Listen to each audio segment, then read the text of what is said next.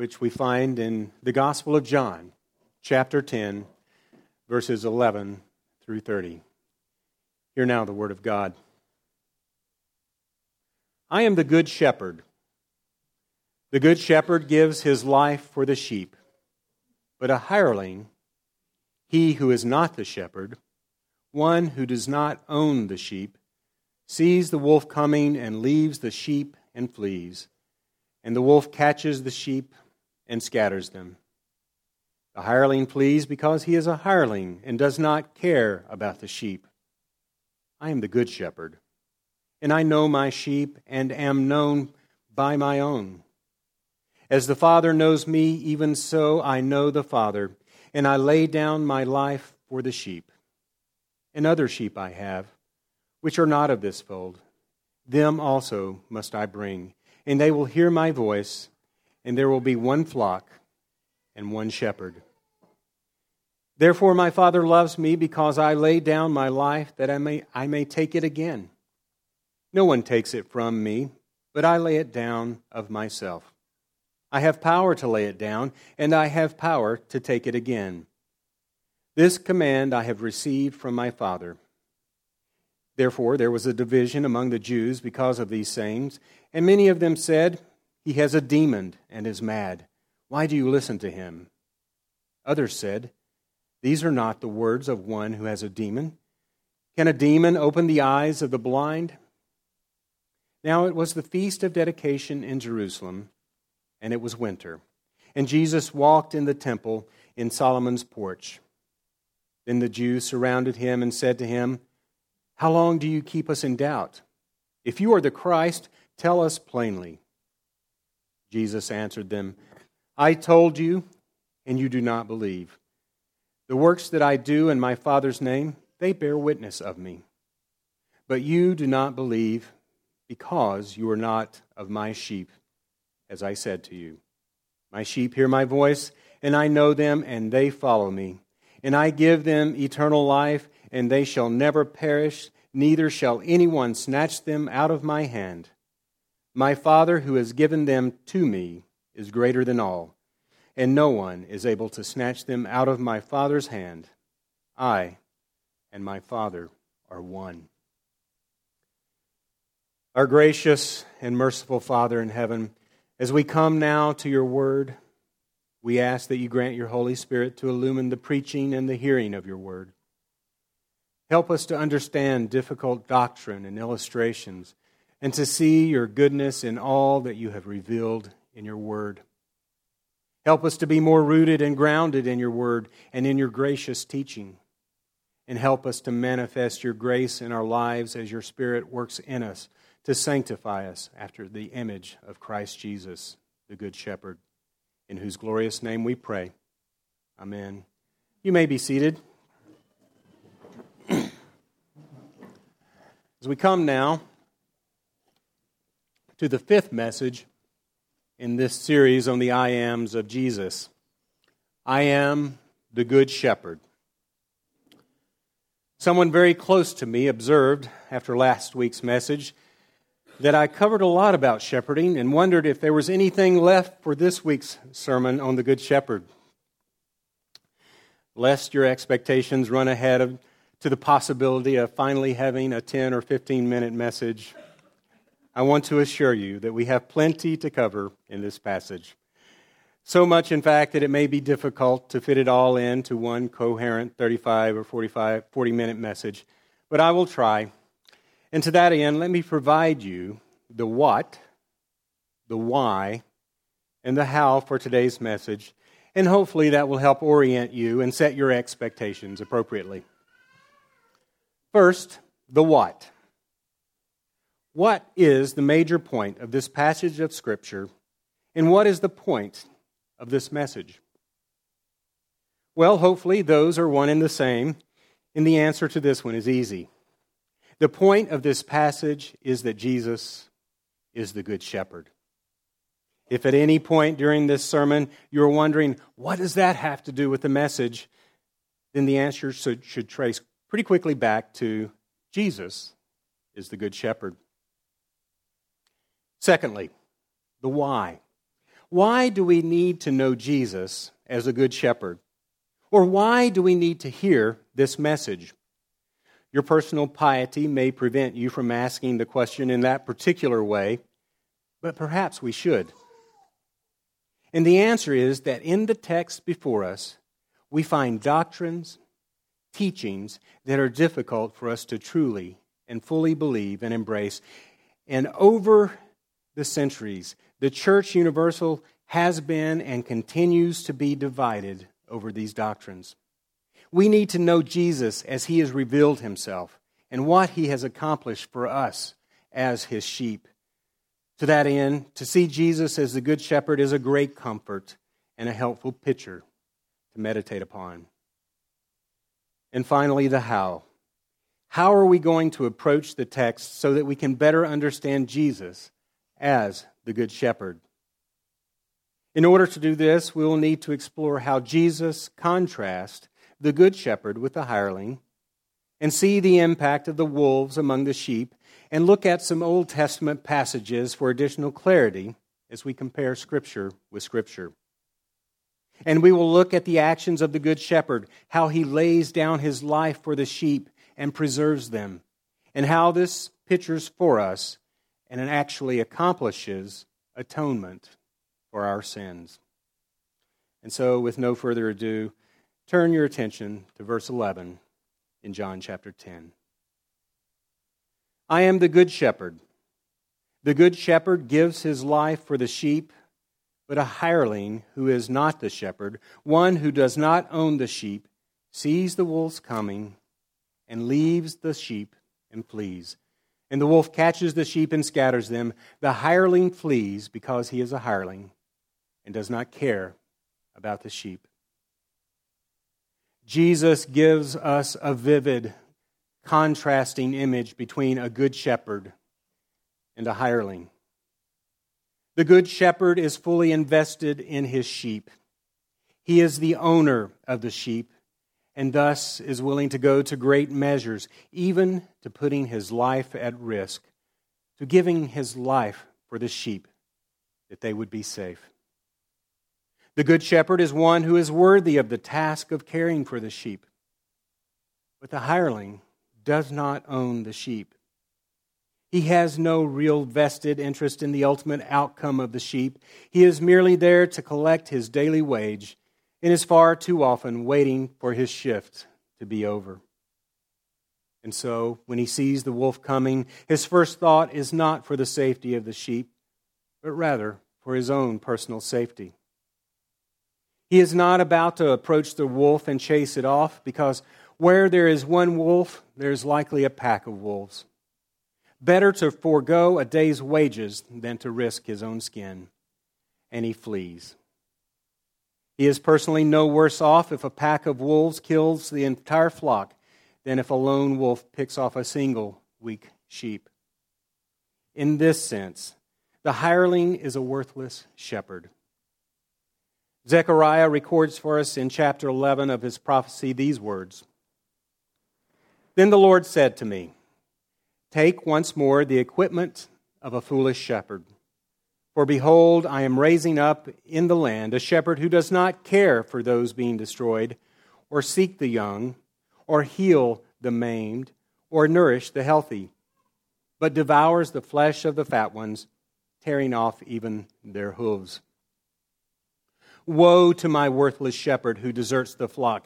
May the sword strike his arm and his right eye.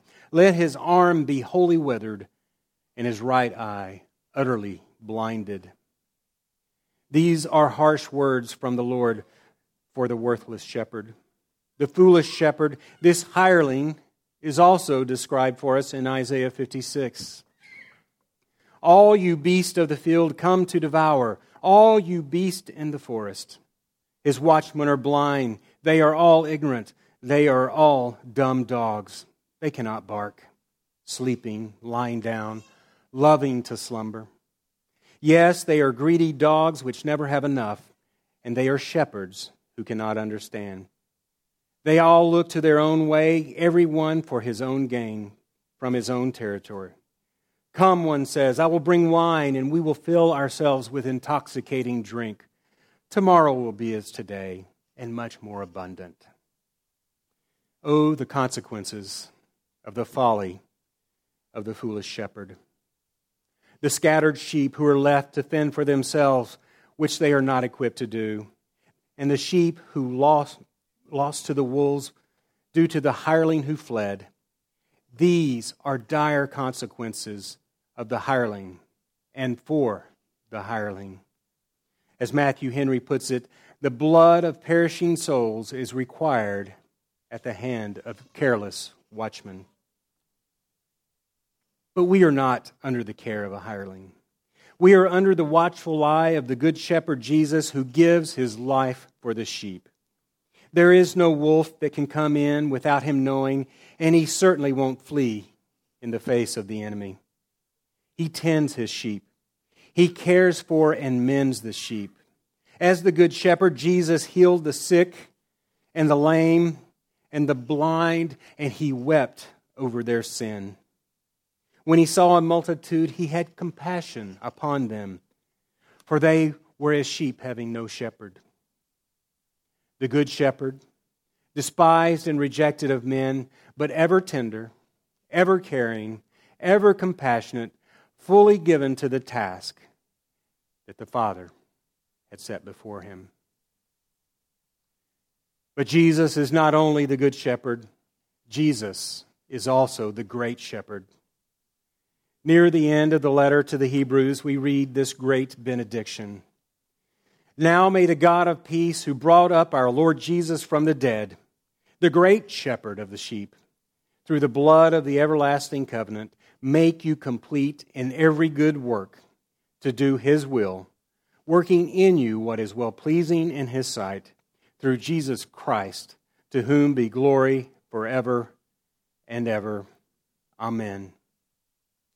The good shepherd who laid down his life for his sheep, the sheep that the Father gave to him for that very purpose, when he has raised him up from the dead, is now become the great shepherd. In his resurrection, the great shepherd defeats the final enemy, that great wolf, death. In his resurrection glory, he continues to be the good shepherd. But as the great shepherd, he gives great and magnificent gifts to the church. He gives the Holy Spirit to be the comforter and the counselor, the paraclete who indwells us that we might never be alone. He gives differing gifts to the church. Initially, those that establish the foundation of the church, and continually, those that build up and equip the church for the work of the ministry. He gives pastors and teachers. He gives those with special faith those with the gifts of exhortation, leadership, giving, mercy, and even the gift of cheerfulness. Remember, Jesus came that the sheep might have life, and that more abundantly. The great shepherd did not give the gift of cheerfulness so that we could then lead lives of stoic, morbid introspection. But Jesus is not just the good shepherd and the great shepherd, but as we read in 1 Peter 5, he is also the chief shepherd. To those faithful under shepherds through the millennia and unto ages to come, Peter writes that when the chief shepherd appears, you will receive the crown of glory that does not fade away to those men upon whose shoulders we stand, and those that will yet lead the church into every, every corner, every nook, and every cranny, every nation, tribe, and tongue. At Christ's glorious coming again in victory, to them the chief shepherd bestows a crown of glory. And at the meditation and consideration of such goodness, greatness, and glory, we should be filled with unconquerable hope and passion and ready for white hot, fervent worship. For this good and this great and this shepherd is indeed worthy. Our good shepherd is not only worthy, he is also able. The good shepherd Jesus is able to accomplish all that the Father has sent him to do. So, continuing now at verse 14, we read, I am the good shepherd, and know my sheep, and am known of mine. As the Father knoweth me, even so know I the Father, and I lay down my life for the sheep. And other sheep I have, which are not of this fold, them also I must bring, and they shall hear my voice. And there shall be one fold and one shepherd. Therefore doth my Father love me, because I laid down my life, that I might take it again. No man taketh it from me, but I lay it down of myself. I have power to lay it down, and I have power to take it again. This commandment have I received of my Father. As the Good Shepherd, Jesus knows his sheep. And those sheep that belong to him know that he is the shepherd. And this knowledge between Jesus and the Good Shepherd, Jesus, the Good Shepherd, and his sheep, is analogous to the way that God the Father and God the Son know one another. It is an intimate and complete knowledge without ambiguity or any division of loyalty. So, for the Christian who believes that there are multiple paths to God, whether it be Hinduism, Islam, Buddhism, or even Judaism, that person is not a sheep that knows the Good Shepherd's voice. The sheep who know the Good Shepherd's voice follow. They don't wander around considering whether or not to follow. They don't know his voice and not follow. They don't not know his voice and follow. They either know and are known by him or they don't. When the sheep who don't know his voice hear him, they flee. They flee even though it is a good voice a true voice, a voice that carries ultimate authority. For the sheep that don't belong to the Good Shepherd is a voice that is unsettling, a voice that brings uncertainty and judgment. Jesus is able to fulfill his role as the Good Shepherd because he laid down his life for the sheep. When Jesus lays down his life, the teaching in view the doctrine we are to bring to our understanding is the atonement. When Jesus lays down his life for his sheep, then we enter into the oft debated doctrine of limited atonement or definite atonement or, or particular redemption. But before we consider definite atonement, we need to have a good working definition of atonement itself. One such definition might be the atonement of Christ is the sacrificial work of Jesus for sinners. In his death on the cross, Christ bore in his flesh the just penalty due for the sins of humanity, such that God is satisfied and reconciliation is accomplished for all who will be redeemed. The obedience and death of Christ on behalf of sinners is the ground of redemption. An understanding of atonement runs throughout all of Scripture and finds its ultimate and final manifestation in the death of Jesus on the cross. The first indirect Old Testament reference to the atonement occurs when God provided animal skins to cover Adam and Eve's nakedness, an act necessitating the death of a sinless animal and hence the shedding of blood on their behalf. The Hebrew word translated atonement is kafar, meaning to cover. This suggests that through the act of atonement, sin is covered so that God no longer sees it. Every atoning sacrifice in the Old Testament pictures, looks forward to, and insofar as it is efficacious, is connected to the crucifixion of Christ. All Christians hold to this general understanding of the atoning work of Jesus. The disagreement comes when we consider the extent and the power of Christ's atonement. For example, both the Calvinist and the Arminian hold to some form of limited atonement, as both reject universal atonement, acknowledging that Scripture clearly teaches that some men will be punished forever in hell. Then they also will answer him, saying, Lord, when did we see you hungry, or thirsty, or a stranger, or naked, or sick, or in prison, and did not minister to you? Then he will answer them, saying, Assuredly I say to you, inasmuch as you did not do it to one of the least of these, you did not do it to me. And these will go away into everlasting punishment, but the righteous into ever, eternal life. Matthew 25, 44 through 46, to list but one proof text. There are two premises in tension as we consider the atonement. The first holds that God in Christ purposed to save all men. The second is Christ's atonement has provided everything necessary for salvation. If both of these were true, then universalism holds. God in Christ purposed to save all men.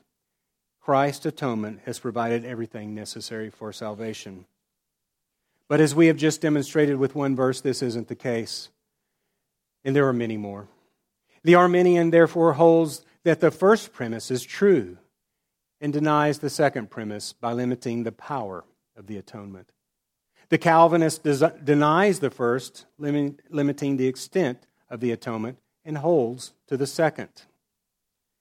Theologian Lorraine Boettner is helpful in his work, The Reformed Doctrine of Predestination, where he paints for us a vivid word picture. He writes The Calvinist limits the extent of the atonement in that he says it does not apply to all persons. While the Arminian limits the power of it, for he says that in itself it does not actually save anybody. The Calvinist limits it quantitatively, but not qualitatively. The Arminian limits it qualitatively, but not quantitatively. For the Calvinist, it is like a narrow bridge which goes, which goes all the way across the stream. For the Arminian, it is like a great wide bridge which goes only halfway across.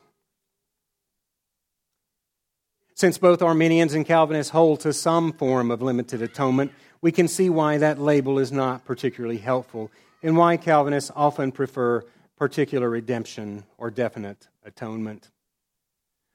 Arminians reject definite atonement. Let me be clear. Our brothers and sisters in this camp reject this understanding of definite atonement, believing that God's intention in atonement, in atonement, that is, that all men be saved, is frustrated. But upon closer inspection, the Arminian position is not supported by Scripture, and we will now walk through just a few of those passages. The Arminian position holds that the atoning work of Christ merely makes salvation possible Scripture indicates that the atonement actually accomplishes the salvation of his people. And she will bring forth a son, and you shall call his name Jesus, for he will save his people from their sins. Matthew 1 21. Whereas the Arminian understanding holds that some of those that, die, that Christ died for will be lost, the biblical position is that all who were given to Christ will definitely be saved. All that the Father gives me will come to me, and the one who comes to me I will by no means cast out. For I have come down from heaven, not to do my own will, but the will of him who sent me. This is the will of the Father who sent me, that all of all he has given me I should lose nothing, but should raise it up at the last day. John 6, 37 through 39. Whereas the Arminian position holds that the power of Christ's atonement is not sufficient in and of itself, we must add to it faith and bring that we bring and come to him on our own. Scripture, on the other hand, reveals that these are graces, unmerited gifts, and that the bridge, so to speak, goes all the way across the stream. For by grace you have been saved through faith, and that not of yourselves It is the gift of God, not of works, lest anyone should boast. Ephesians 2 8 and 9. And he said, Therefore I have said to you that no one can come to me unless it has been granted to him by the Father. John 6, 65.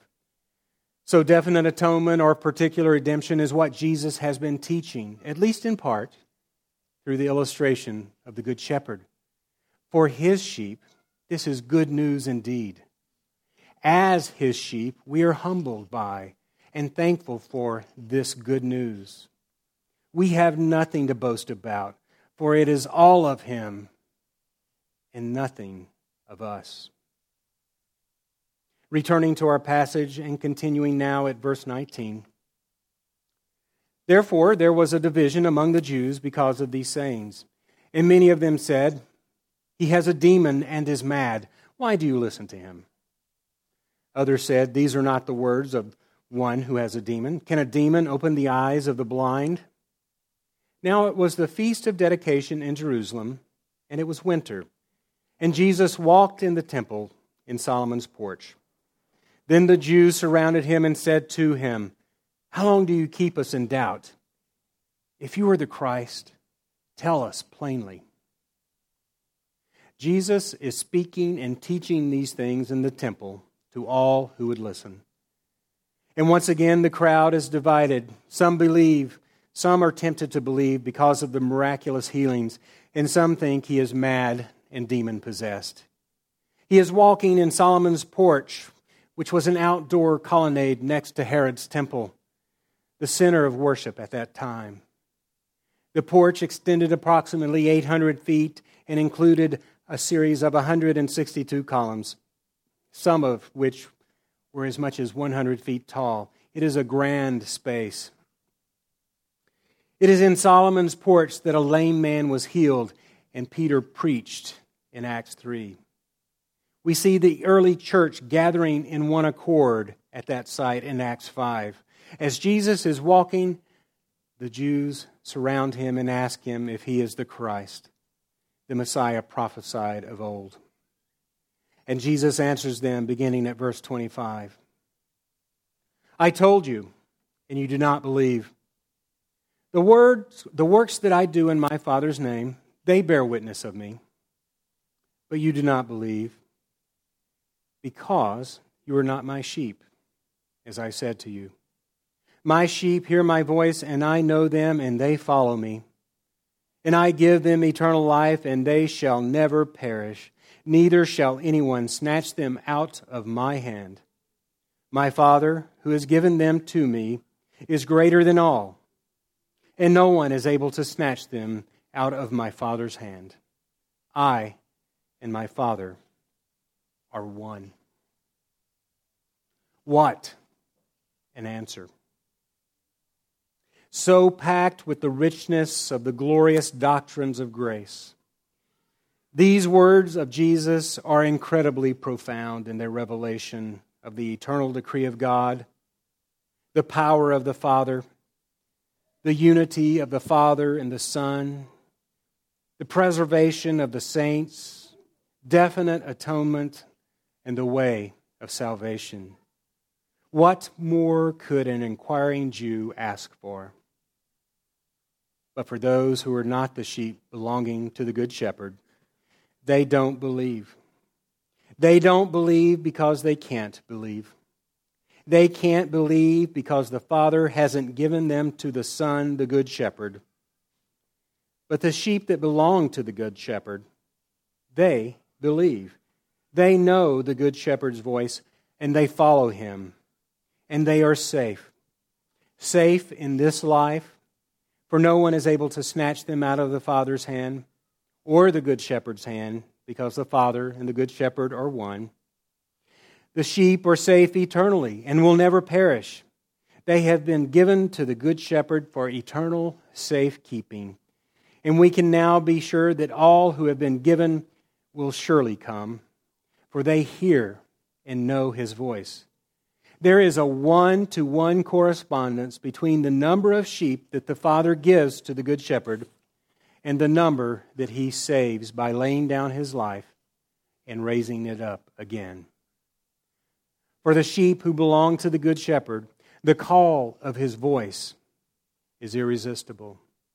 When he calls, they will come. The illustrations and applications that we can draw from the Good Shepherd seem to go on and on, and they are so very helpful in our Christian walk. We read earlier from Isaiah that all we like sheep have gone astray, and we have turned every one to his own way. And the Lord hath laid on him, that is Jesus, the iniquity of us all. Are we not so very much like sheep? Even once we are saved, we are prone to wander. As the hymn says, Oh, to grace, how great a debtor daily I am constrained to be. Let that goodness, like a fetter, bind my wandering heart to thee. Prone to wander, Lord, I feel it, prone to leave the God I love. Here's my heart. O take and seal it. Seal it for thy courts above. We are, like sheep, prone to wander, wander into danger, wander away from the safety of the flock, away from the straight and narrow path. We also find comfort in Jesus' parable from Luke 15.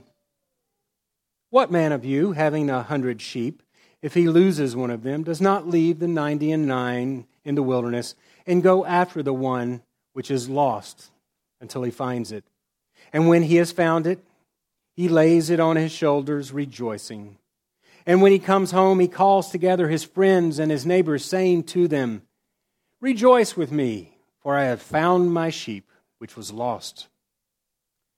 We can be sure, absolutely sure, that the Good Shepherd will find his lost sheep.